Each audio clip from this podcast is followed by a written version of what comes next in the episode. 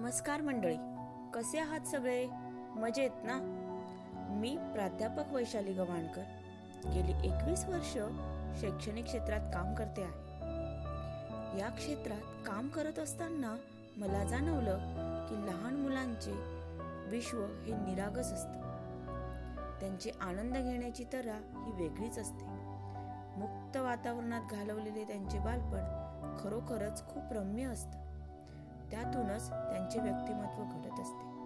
त्यांच्या स्वतःविषयीच्या आणि समाजाविषयीच्या संकल्पना तयार होत असतात.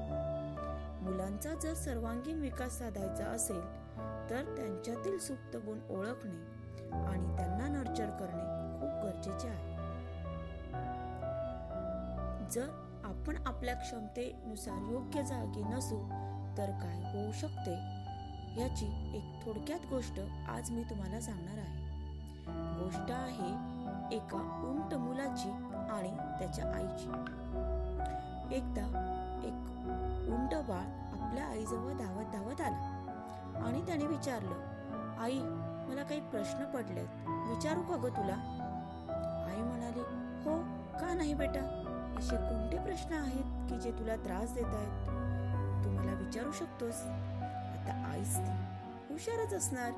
तिला सर्व प्रश्नांची उत्तर माहितीच होती. त्याने विचारले आई मला सांग आपल्या पाठीवर उंचवटा का आहे ग? आईने उत्तर दिले अरे बाळा आपण वाळवंटातील प्राणी. वाळवंटामध्ये पाण्याची कमतरता असते. पाण्याचे स्टोरेज करून ठेवण्यासाठी आपल्या पाठीवर उंठ पाण्याचे स्टोरेज करण्यासाठी आपल्या पाठीवर उंच वटा आहे. अच्छा असं आहे का? इतक्यात बाळाचे प्रश्न संपले नव्हते. बाळराजांकडून पुढचा प्रश्न